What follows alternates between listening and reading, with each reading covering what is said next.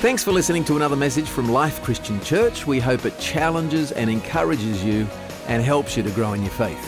Don't forget, download our app to stay up to date with what's going on at Life, share your prayer requests, or pray for others. Read the Bible online and much, much more. Simply search for Life Christian Church in your app store. Of faith. And Lord, I just thank you that you are a risen Lord. Uh, in fact, you're here with us right now, God. May you speak to us through the power of your living word and uh, by the prompting and the infilling of your Holy Spirit. May your word just resonate in us. It really is so exciting after a couple of years. Uh, it does feel like, and it's certainly the, the uh, sense uh, that seems to be pervading the church in Australia, if with all the pastors that I talk to, that things are starting to wake up again. And as things begin to wake up again, we've got to realize as God's people, we need to re engage again. Uh, last week, uh, Pastor Dan brought a great message called The Cost of Discipleship. And uh, uh, this message for today was already very much underway. And it's amazing how much today's message is kind of a part two of Pastor Dan's message last week. So God's wanting to get our attention. And uh, as the world wakes up, as church life wakes up, as our programming kicks into gear again, we've got to realize there are opportunities for us to live our lives so intentionally on mission. Now, we should be doing that as God's people anyway. We should be living every moment of every day on mission, saying, God, by your Holy Spirit, just prompt me that I would live my life well for you.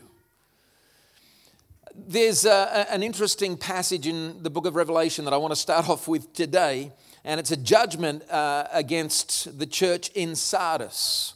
And in Revelation 3 and 1, we read this To the angel of the church in Sardis, write, These are the words of him who holds the seven spirits of God and the seven stars. I know your deeds. You have a reputation of being alive, but you are dead. Wake up strengthen what remains and is about to die, for I have not found your deeds complete in the sight of my God. Remember, therefore, what you have received and heard, obey it and repent. That's a pretty big judgment, isn't it? I know your deeds, you've got a reputation of being alive, but you're dead. Imagine getting that letter. Next week, uh, our church turns 18. Can you believe that? Woo! Who was there on day one? Oh, a few hands around the place. It's interesting because we have very much progressed from being a young church plant to being a very well established church. And now we have our own building, even more so. And there are some dangers history tells us that we need to be very much aware of and guard against as we are now an established church. Here are some of those dangers, and these have played out in history. There is a danger of moving from being outward looking to being inward looking.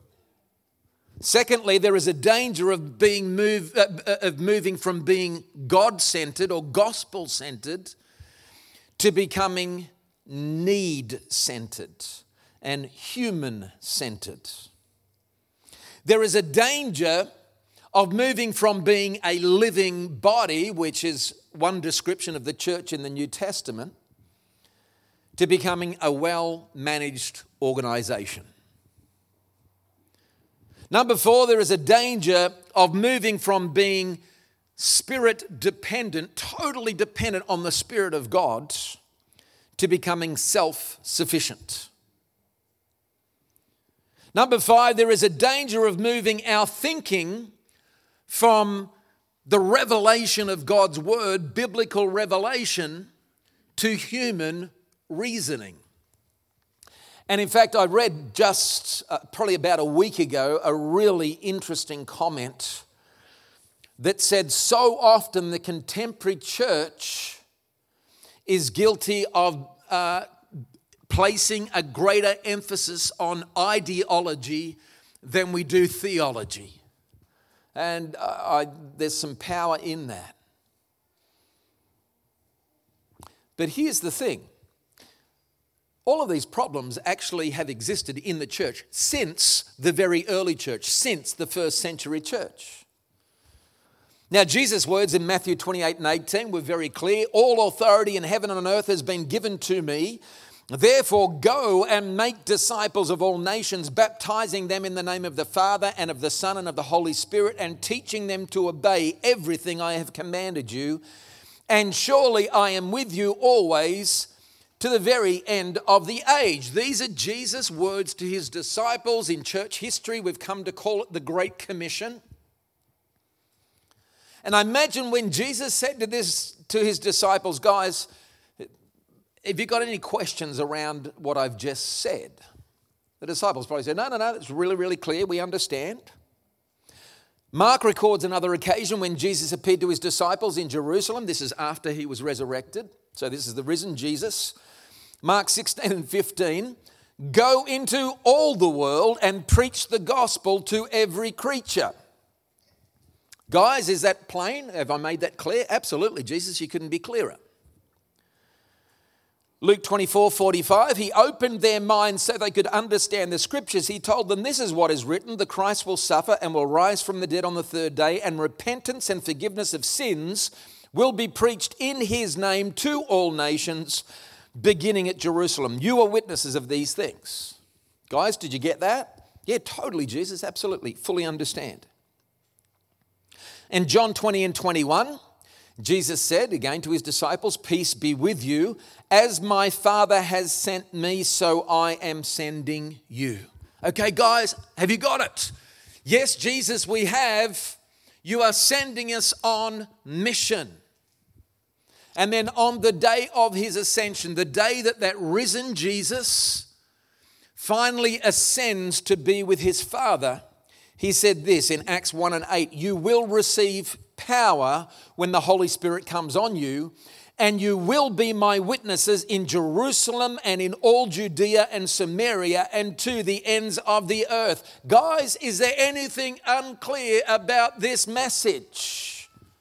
And if you went to the disciples after Jesus had ascended back to the Father, and if you had said to them, hey guys, you walked with Jesus for three years, you witnessed his miracles, you, you, you, you heard firsthand his teaching, you were obviously totally devastated by the events surrounding his crucifixion but then wonderfully, wonderfully in awe of seeing the resurrected Christ.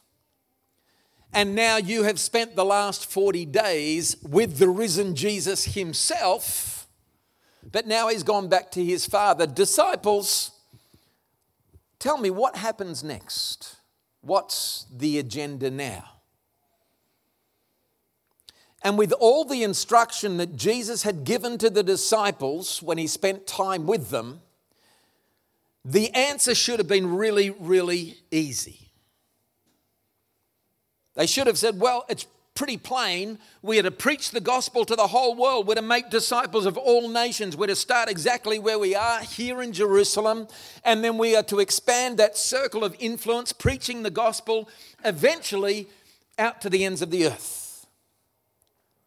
And the cool thing is, we don't have to do that in our own strength. Jesus has promised the enabling and the infilling of His Holy Spirit, who is going to empower us in about 10 days' time to do what we can't do in our own strength.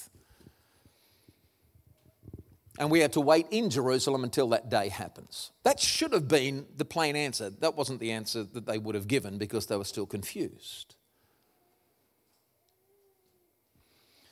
Friends, the instruction that Jesus gave to the disciples was pretty clear. The mission was very, very clear. And the question for us today that we must ask ourselves as a community of faith and a family of believers, for those of us this morning who are Christian, are we equally as clear about the call upon our lives? Are we equally clear about the mission that God has set before us? Do we as a church have the same clarity in our mind, in our thinking, in our heart, in our actions? Do we know why God has put us on this planet? And if I was to ask you this morning, why is it we gather in this place every Sunday morning? What, what's the primary reason we do that? We would get a variety of what I would suggest would be pretty predictable answers. But I pray the most common one would be this I just want to grow in maturity of faith so that I can live my life well representing Jesus well, get to know the heart of my Father, that I would go on mission and live my life before men and just shine the light of the gospel. Acts 1 and 8, you will receive power when the Holy Spirit comes on you, and you will be my witnesses in Jerusalem and in all Judea and Samaria and to the ends of the earth. So there's the mission. There's only three responses that we can give to a command like that I can't, I won't, or I will. Now, I can't think of any other responses. They're the only three that I can come up with. The can't is really, really understandable and super common. It's the response most of us give when we feel a prompting to be stepping out in faith and trusting God that He's going to use me in a certain way or in a particular environment. And again, nothing new. You read through Scripture, and it is the single most, almost exclusively, the number one response people gave when God called to people. They'd say, I, I, can't do this. When God called to Abraham and said, Abraham, from you will come an heir, will come a son. From that son will come a nation. That nation will bless the world. Abraham says, God, you got the wrong guy. I'm too old and my wife is worn out. I can't. But we know God did. Moses, when God called to Moses from the burning bush and gave him his assignment, Moses says, You got the wrong guy, God. It's not me. I can't. Joshua said, I can't. David said, I can't. Jeremiah, the prophet to the nation of Israel, said, I can't speak, God. And you can go through scripture and find the same response over and over and over again, even in the New Testament. Guys like Peter saying, I can't do this. And most of us identify with that absolutely completely and we are uncertain in, and of ourselves that we've actually got what it takes, that we have the capacity, that we have the skill to do anything of great benefit for God's kingdom. But the cool thing is, when Jesus gives the, the Great Commission to his disciples, he actually addresses the I can't issue. Again, Matthew 28 and 18. All authority in heaven and earth has been given to me. Therefore, go and make disciples of all nations, baptizing them in the name of the Father and of the Son and of the Holy Spirit, and teaching them to obey everything I have commanded you. And surely I am with you always to the very end of the age. And this great commission, go and make disciples of all nations, is beautifully bookended by these two phrases that show us how that's actually going to be accomplished.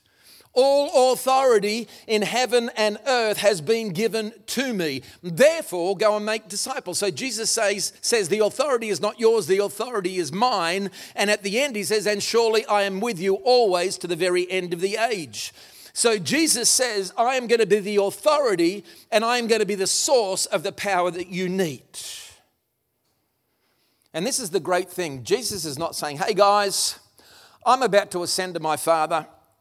Here's the command, here's the mission of the church see you later. No, Jesus is saying, I've given you a commission, but the authority and the power comes from the Spirit of God working in and through you.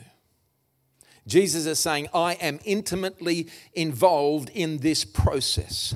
I am with you. I will be doing this in and through you. You are not on your own. And we got to know that. The devil would love for us to think we're trying to do this in our own strength and capacity. And this is the whole reason the Holy Spirit was promised on the day of Pentecost to fill believers, to fill the church with the power that we need to be the living body of Christ. Jesus said to his disciples in John 20 and 21, As the Father has sent me, so I am sending you. So, how did the Father send Jesus? And we've got to know that Jesus, the man, lived his life in total dependence on the Father. He constrained himself to be one of us. He'd never exercised his deity. He constrained his life to living as a man in total dependence upon his Father. John 5 and 30 By myself I can do nothing. I judge only as I hear, and my judgment is just, for I seek not to please myself, but him who sent me. John 5 and 19, Jesus gave them this answer I tell you the truth, the Son can do nothing by himself. He can only do what he sees his father's doing because whatever the father does, the son also does. And friends, get a hold of this. We not, must never separate the responsibility given to the church from the resources given to the church. God give us, gives us a responsibility, but He also gives us the resources we need to accomplish that task. Can I hear an amen this morning?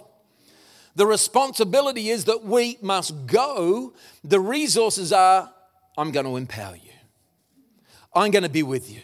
I'm going to be your source of authority and ability. And so the response, God, I can't, is true in the sense that within our own resources, we can't do it.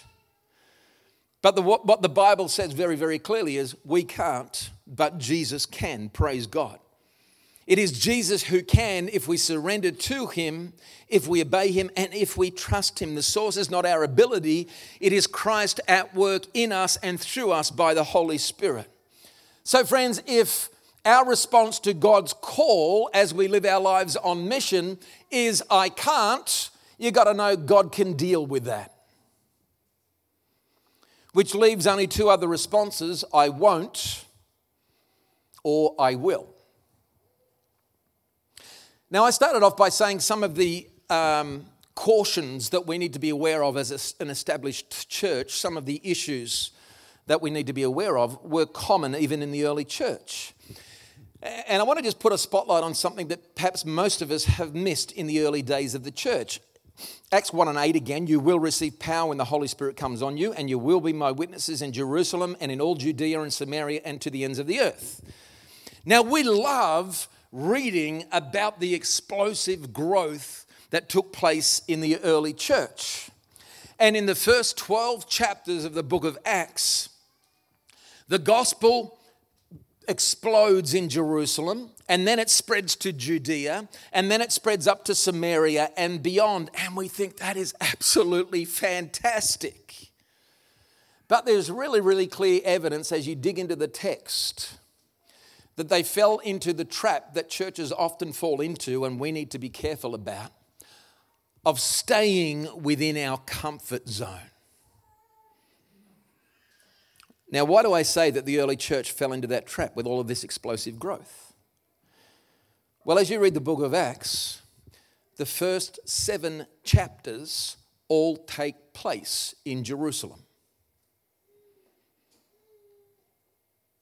We don't know how long that would have been, but it was not a short span of time. It would have been a number of years. And sure enough, in Acts chapter 2, as Jesus had promised, they received the power of the Holy Spirit and they were witnesses in Jerusalem and they preached the gospel and thousands were saved and the church exploded into being. In Acts chapter 2, they preached the gospel in Jerusalem. In Acts chapter 3, they were witnesses in Jerusalem. In Acts chapter 4, they were witnesses in Jerusalem. In Acts chapter 5, they were witnesses in Jerusalem. In Acts chapter 6, they were witnesses in Jerusalem. In Acts chapter 7, they were witnesses in Jerusalem. And it was kind of like the wheels were spinning, but they weren't going anywhere and they're kind of settling into a comfort zone. And this is not just a matter of weeks or months, this is years that this was going on. And they're still in Jerusalem, they're still in phase one. And I imagine in those early days of the church in Jerusalem, it would have been pretty, pretty exciting because if you were a Christian in Jerusalem at that time, you could have the Apostle Paul uh, sorry, the Apostle Peter preaching on, uh, on Sunday morning. Uh, you could have John preaching Sunday night. You could have James leading the youth. You could have Mary Magdalene leading the kids' ministry. You could have Mary, the mother of Jesus, leading the Thursday night prayer meeting. I mean, you wouldn't want to go anywhere else. You certainly wouldn't go out to, to hostile Samaria. That's a, it's a pretty vibey place to be. I want to stay here. And then what happened? God had to disturb their comfort. And one of the best men in the church at the time, Stephen, was stoned to death. And there was the wake up call.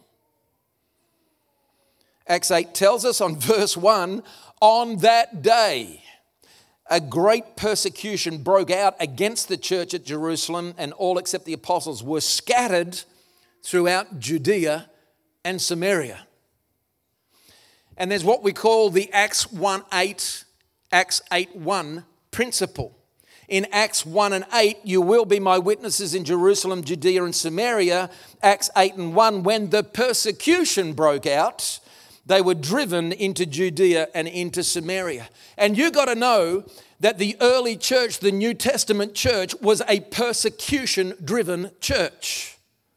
It was actually persecution that drove them into obedience. God had to allow the church to be persecuted before it actually got on with the job God had called them to do.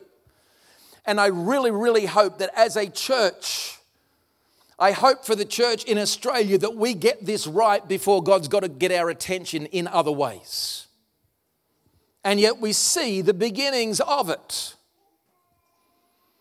And in the context of our own culture, the Christian faith is being mocked, it's being ridiculed, we are becoming increasingly marginalized, and increasingly in our own cultural context, we will face persecution.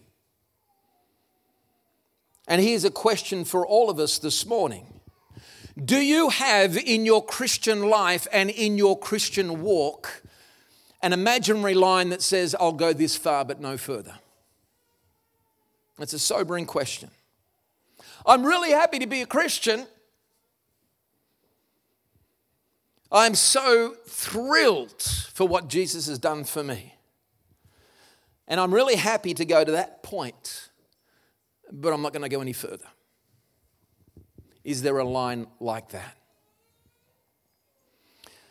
Let me tell you if there is, we will never fulfill the mission and the call to mission that is upon us. We will never ever be a church that will turn our world upside down. Friends, what does it mean to be a disciple? Pastor Dan spoke beautifully into that last Sunday. The cost of discipleship. Because when Jesus first called to his disciples, he didn't give them some big elaborate plan and timeline of what that was going to look like and how they were going to accomplish what he was calling them to. He just said, Give up your life, follow me. Had no idea what that entailed. Are you willing to leave everything and follow me? And as the life of those disciples play out, both biblical and historical record would suggest the only one of those 12 disciples that saw old age was perhaps John. Friends, your Christian life is not some kind of eternal insurance policy. Well, I've said yes to Jesus, so I know I'm going to heaven when I die, and I'll just get on and do whatever I want. It's a call. Paul wrote in Acts 20 and 21 I have declared to both Jews and Greeks that they must turn to God in repentance and have faith in our Lord Jesus. And now, compelled by the Spirit, I'm going to Jerusalem not knowing what will happen to me there. I only know that in every city the Holy Spirit warns me that prison and hardships are facing me. However, I consider my life worth nothing to me if only I may finish the race and complete the task the Lord Jesus has given me the task of testifying to the gospel of God's grace. In fact, Paul later gives a report to the church in Corinth, and he says this. I think we looked at it a couple of weeks ago 2 Corinthians uh, 11 and 24. Five times I received from the Jews 40 lashes minus one. Three times I was beaten with rods. Once I was stoned. Three times I was shipwrecked. I spent a night and a day in the open sea. I've been constantly on the move. I've been in danger from rivers, in danger from bandits, in danger from my own countrymen, in danger from Gentiles, in danger in the city, in danger in the country, in danger at sea, and in danger from false brothers. I have labored and toiled and often gone without sleep. I have known hunger and thirst and have often gone without food. I've been cold and naked. Beside everything else, I face daily the pressure of my concern for all the churches.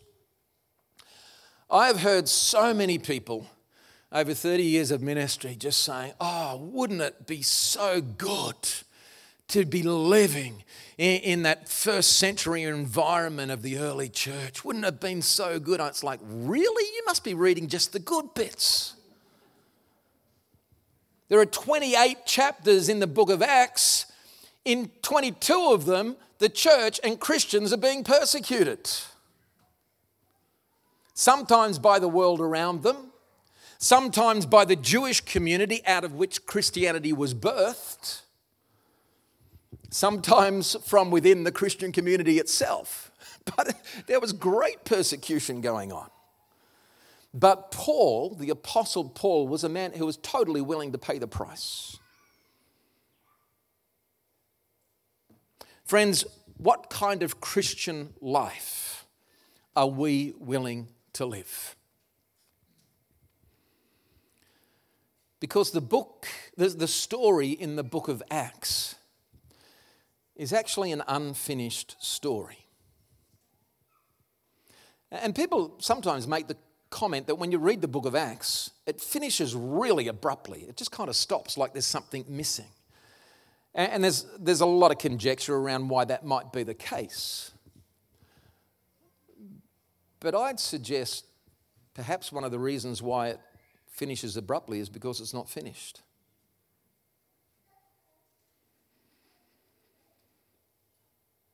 And the story of the book of Acts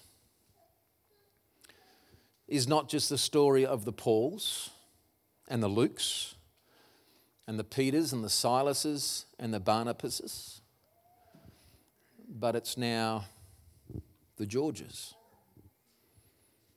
and the Dans, and the Roses, and the Jeffs and the Wills I'm not going to call you all by name. Eh? And the story that was launched in the book of Acts continues today.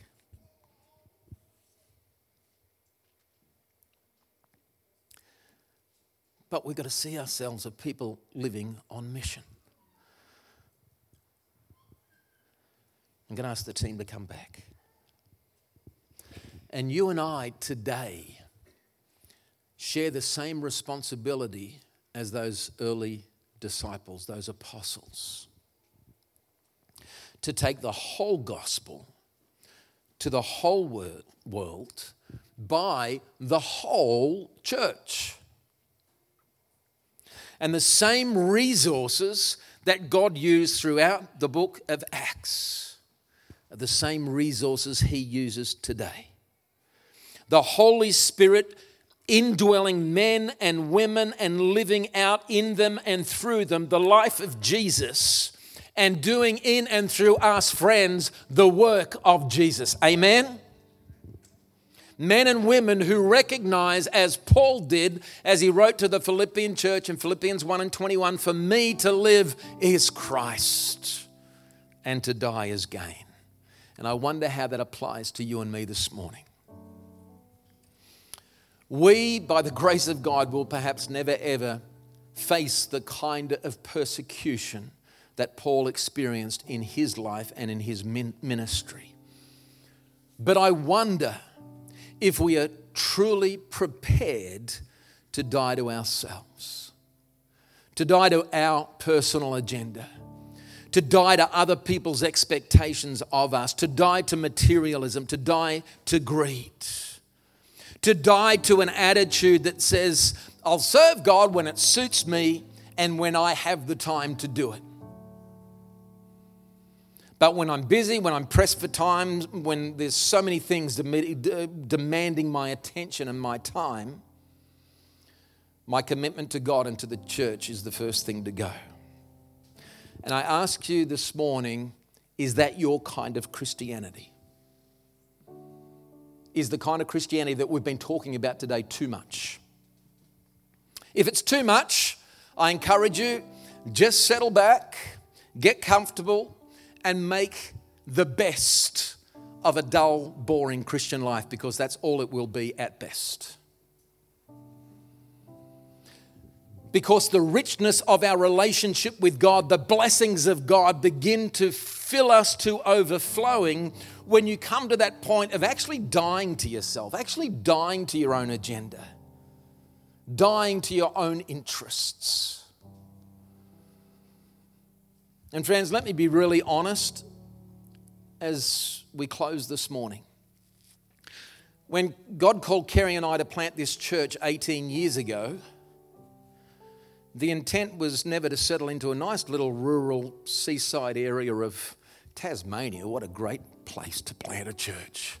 And I'll just settle into some kind of, you know, lovely, relaxed little pastoral role in a little rural community setting. That'll be just perfect. Friends, that was never going to be it. If that's the job, forget it. Because I believe that the gospel of Jesus Christ has the power to change lives. And the call upon the church is to be the continuing, continuing presence of Jesus and the continuing power of Jesus in the world today. And the reason that Kerry and I have been passionate advocates of the ministry of compassion for over 30 years now is because we have seen the power of the gospel to transform lives and communities. To see hundreds and thousands of children released from poverty in Jesus' name. The reason that I say goodbye to my family and get on a plane so frequently and have done for the last 30 years and traveling all over the world, visiting developing nations, is because I love to equip and inspire and to see leaders trained and to see churches reaching their communities because I believe in the power of the gospel to transform villages and towns and communities and cities and even nations.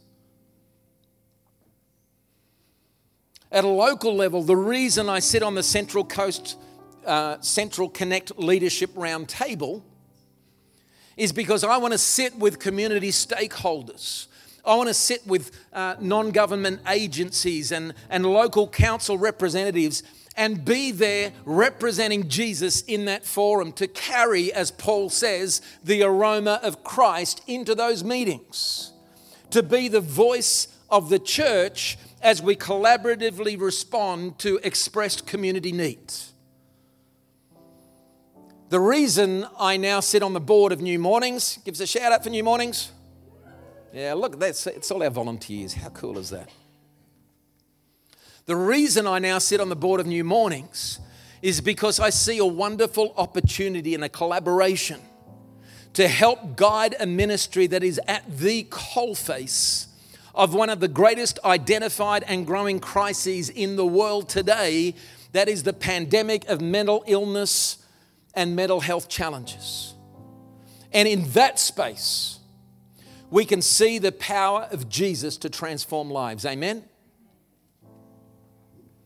The reason I sit on the state executive of Australian Christian churches is I want to see the church growing and thriving in our state. I want to see our pastors resilient, and I want to see the next generation of church leaders raised up because I believe in the power of Jesus to change lives. Friends, hear my heart. I say none of that to boast today.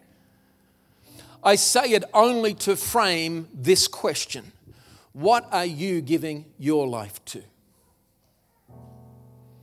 And I pray that you would discover that sense of calling, that sense of purpose, that sense of power and the energy and the excitement that comes from stepping out in faith and saying, God, I will, because I believe that's the only response to the Great Command and the Great Commission.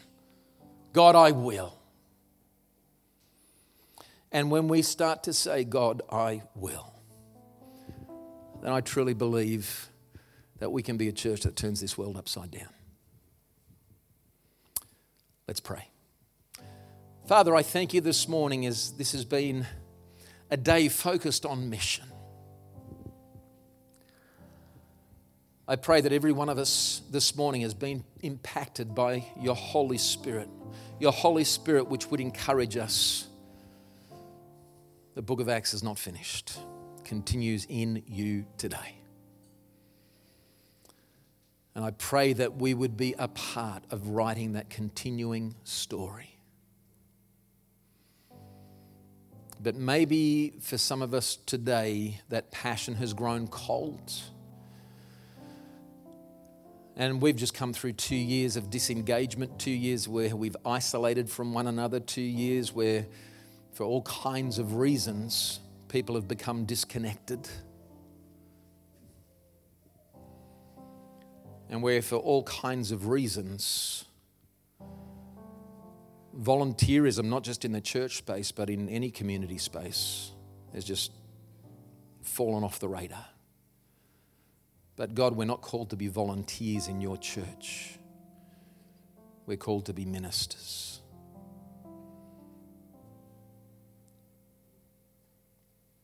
And Father, forgive us for disengagement. And as we come into a new season, I believe where things are reawakened, there's going to be so many opportunities for us to say, God, I will. God, I will. And may that prompting that some of us are feeling right now, may that just grow, may it not fade. May we, we be intentionally living our lives on mission, looking for those opportunities to love and to serve to speak, just to be Jesus in our sphere of influence. God, may we truly live our lives on mission for you. Wake us up, God, I pray. Because we've got a world that's hurting. And may we all carry that deep conviction that the gospel of Jesus Christ has the power to transform. Firstly, our own families our own neighborhoods, our own communities, our own workplaces. I thank you, God, that when our natural response is, I can't, you deal with that. And I, I just pray that we see it's not about us, it's about you. And I live my life on mission, simply being open and available, saying, Holy Spirit, work through me. Like never before, the world needs the church. And may we be part of that continuing story as this morning we live here with a renewed expectation, with a renewed commitment, saying, God, I will. And may we gain a reputation as being people who impact our environment, our community, people who turn the world upside down. May that be said of us for your glory. In Jesus' name, amen and amen.